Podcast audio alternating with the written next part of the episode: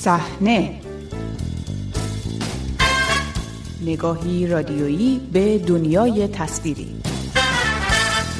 سلام. شماره دیگری از مجله هفتگی صحنه را میشنوید. من بابک غفوری آذر هستم. در این شماره به بهانه انتخاب لیلی امیر ارجمند به عنوان یکی از صد قهرمان پنهان تاریخ سینما از سوی مجله سایت انسان مروری می‌کنیم بر فعالیت های بخش سینمایی کانون پرورش فکری کودکان و نوجوانان ایران. با صحنه همراه باشید. سینمای ایران.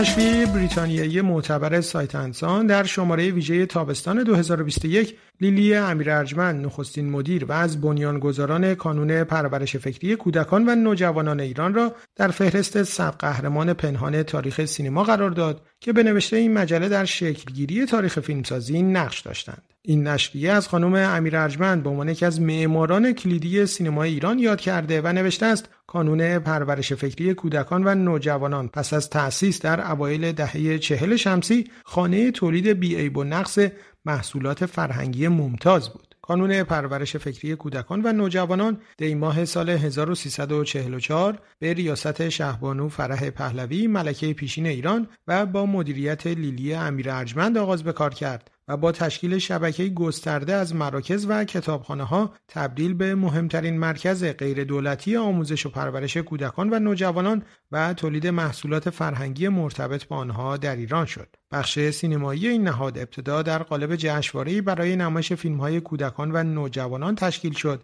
و بعد با تولید تعدادی از بهترین فیلم‌های مربوط به کودکان و نوجوانان تبدیل به سکویی برای معرفی استعدادهای جریانساز تاریخ سینمای ایران شد. عباس کیارستمی، بهرام بیزایی، محمد رضا اصلانی و بسیاری دیگر اولین فیلمهایشان را برای کانون پرورش فکری کودکان و نوجوانان ساختند. تأثیر آنچه در کانون پرورش فکری کودکان و نوجوانان پایگذاری شد تا سالها در سینمای ایران ادامه داشت. بهروز تورانی نویسنده و روزنامه‌نگار درباره دلایل موفقیت آنچه در کانون پرورش فکری کودکان و نوجوانان پایگذاری شد چنین می‌گوید موفقیت کانون پرورش فکری کودکان و نوجوانان در زمینه فیلمسازی مدیون چهار عامل مهمه اول مدیریت کارآمد و برنامه ریزی مؤثر و با انگیزه که موتور محرکش همونطور که خانم امیر ارجمند هم در مصاحبه اخیرشون گفتند فیروز شیروانلو بود. مردی دانشور که توانایی زیادی برای کار کردن داشت و در زمینه فرهنگ دارای تئوری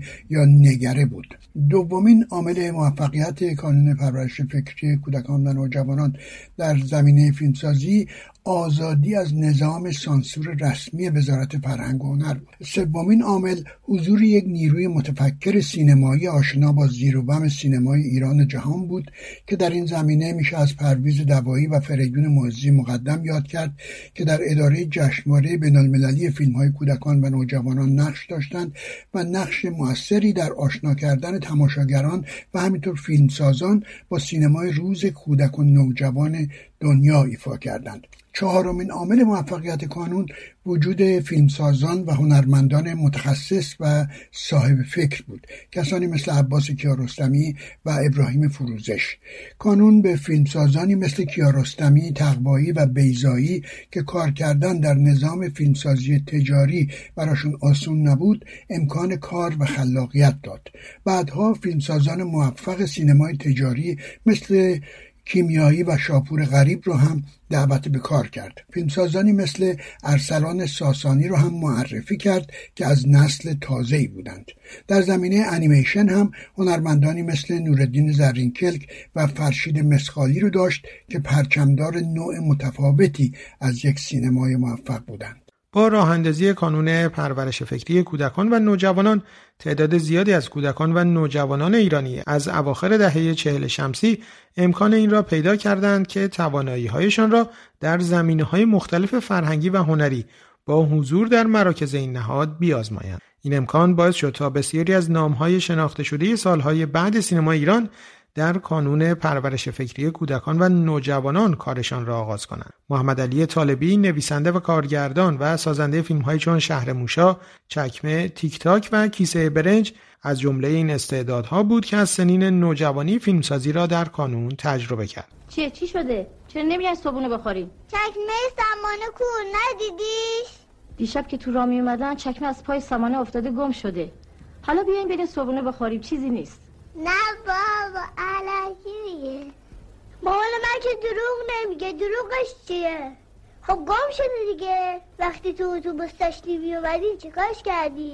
گمش کردی؟ او در یادآوری تجربیاتش از حضور در کانون ابتدا به نقش لیلی امیر ارجمند اشاره می‌کنه خانم امیر ارجمند که واقعا ایشون پایه‌گذار کانون بود و کانون رو به وجود آورد و کار واقعا بی‌نظیر و فوق‌العاده‌ای کرد. شاید مثلا حضور یه همچین افرادی تو کشور ما همیشه کم بوده.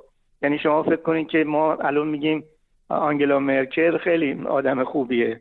ولی ما آنگلا مرکل داشتیم. همه خانم امیر ارجمند بوده. امثال امیر ارجمند ما زیاد تو کشورمون داشتیم. امثال این خانم های تلاشکار فهمیده با شعور و باهوش ما خیلی داشتیم. ولی متاسفانه هیچ وقت این امکانو به اینها ندادن. و همیشه درها به روی این خانم های خوشفکر بسته بود. آقای طالبی می‌تونید بگید چگونه با کانون آشنا شدیم؟ به عنوان جایی که فرصت و تجربه شروع کار فیلمسازی رو در اختیار شما قرار داد. من تقریبا از سن 11 سالگی 11 12 سالگی رفتم کانون کتابخونه شماره چهار که یه زیرزمینی بود توی یه خیابونی به اسم سلیمان خانی تو جنوب شهر. و اونجا عضو کتابخونه های کانون شدم و اونجا که بودیم یه سری آموزش هایی به ما داده می‌شد ضمن اینکه کتابایی خیلی خوبی بهمون داده می‌شد. یه سری هم آموزش های فیلمسازی و موسیقی و نقاشی و تو همه رشته به ما آموزش می‌دادن و من تا تقریبا 18 سالگی توی کانون بودم که دیگه بعدش هم طبق قانون کانون باید می اومدم بیرون چون به سن به قانونی رسیده بودم. این امکان برای همه فراهم بود آقای طالب. یعنی هر کس که می‌رفت اونجا امکان این تجربه کار با دوربین و فیلمسازی براش مهیا بود؟ برای همه و مجانی رایگان.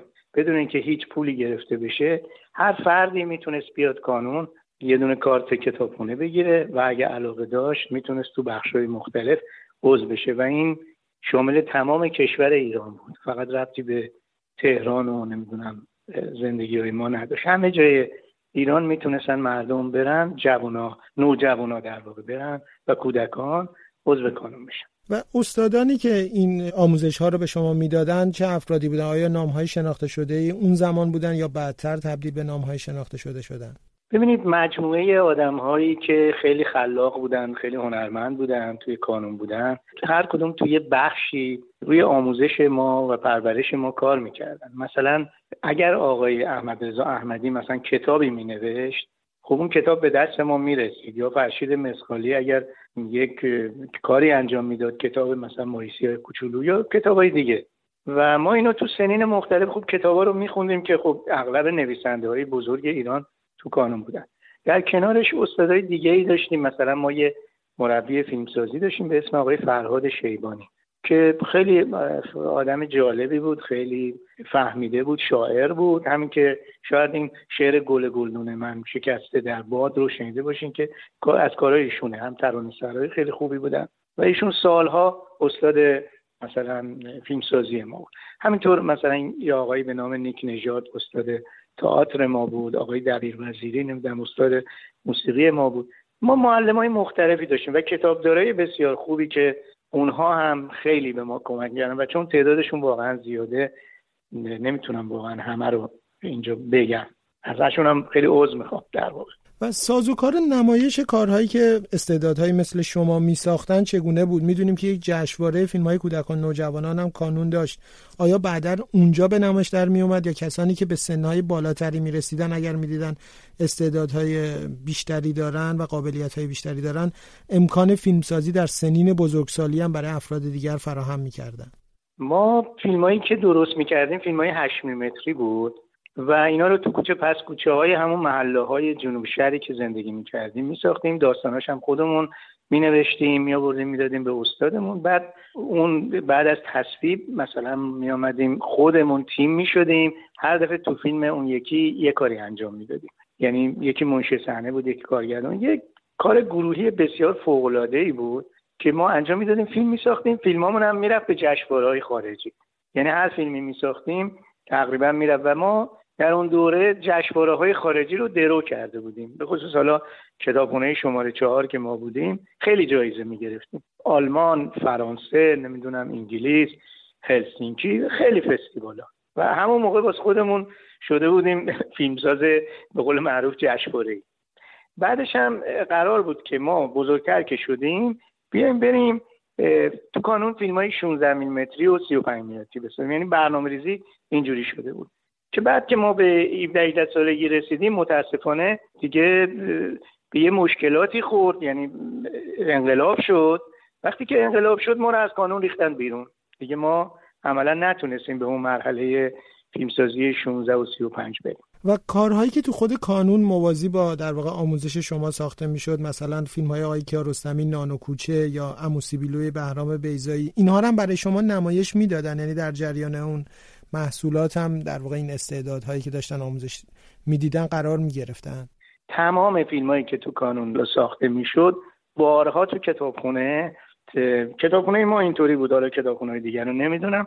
یا آقایی به نام سماکار که به صلاح ایشون یه پروژکتور 16 میلیمتری داشت با اون میامد این فیلم ها رو به ما نشون می‌داد. اموس بیلو سازدهنی نمی‌دونم یک هلو هزاری هلو. خیلی فیلم های فوق العاده زیبا. رهایی آقای تقوی بود و کارهای بیزایی کیارستمی و خیلی فیلم سازهای فوق العاده دیگه که فیلم می ساختن ما توی کتابخونه میشستیم. رو زمین چون زیادم امکاناتی هم نداشتیم. میشستیم نگاه می‌کردیم این فیلم ها رو. و بعد انقلاب آقای طالبی این سازوکار ادامه پیدا کرد. بالاخره شما چند فیلم بلندم برای کانون ساختین. اون اون سازوکار یا اون دید وجود داشت که در کانون پیش از انقلاب عمل می‌شد؟ خدمت میگم من فقط یه فیلم بلند توی کانون ساختم. اونم تقریبا سه سال پیش. یعنی در تمام این مدت من هیچ راهی به کانون برام به وجود نیامد یعنی من مجبور شدم برم دانشگاه سینما بخونم دانشکده هنرهای دراماتیک. بعدش هم اومدم تو تلویزیون و از این فیلم های مستند و کوتاه و اینا. و واقعا بیچارگی هایی کشیدم تا تونستم اصلا فیلم بسازم یعنی برای من امکان ساخت یه دو دقیقه یک دقیقه فیلم 35 میلیمتری یا 16 میلیمتری بعد از انقلاب دیگه تو کانون مهیا نشد. بعد از انقلاب اصلا یه فضایی شد که تقریبا تمام من و همه دوستای من که سالها تو کانون زحمت کشیده بودیم تقریبا بهمون گفتن بفرمایید بریم. یعنی اصلا امکان اینو به ما ندادن که ما اونجا بسازیم. حتی کسانی که بعد از انقلاب تو کانون بودن از کانونی های قدیم بودن افراد خوبی هم بودن ولی اونا هم به ما این امکانو متاسفانه ندادن. ما خودمون زحمت کشیدیم رفتیم انقدر دوندگی ها کردیم تا بالاخره موفق شدیم 7 ده تا فیلم بلند بسازیم. سه چهار سال پیش کانون دیگه بعد از این همه سال اومد به من گفت بیا حالا شما همه فیلمات کانونیه بیا حالا یه دونه فیلم برای ما بساز. منم یه فیلم بلند براشون ساختم به نام پایان رویا دیگه بعد از این فیلم باز دیگه هیچ صحبتی نشد. باز دوباره کانون رفت. به نظرم اینطوری میاد که رفت برای ساخت فیلم های یه جور فیلم های جنگی و اون سینمای جنگی که خودتون می‌دونید و اون جریانات اومد دوباره توی حاکم حاکم شد توی کانون و اینم ادامه داره امیدوارم حالا کانون یه فیلم های خوب دیگه هم ساخته باشه ولی خیلی بعید. ببینید یه نکته جالب اینه که الان شما هر جای دنیا میرین یه عضو قدیمی از کانون پیدا می‌کنید. حالا چه قبل از انقلاب چه بعد از انقلاب. و هر جای یه انسان شرافتمند و خوبی رو می‌بینید می‌بینید یه جاش وصل بوده به کانون یعنی جزء اعضای کانون کتابخونه کانون بوده. از پزشک بگیر تا نمی‌دونم یه کارگر ساده یه نجار یه ممکنه طرف نجار شده باشه ولی یه نجار شریفه. و جالبه که من تو همین براتیسلاوا که اومدم با یه تعدادی از دوستان آشنا شدم که معلم بودن چی بودن. اینا گفتن همه ما بچه های کانون بودیم. اصلا برای من بی‌نظیره.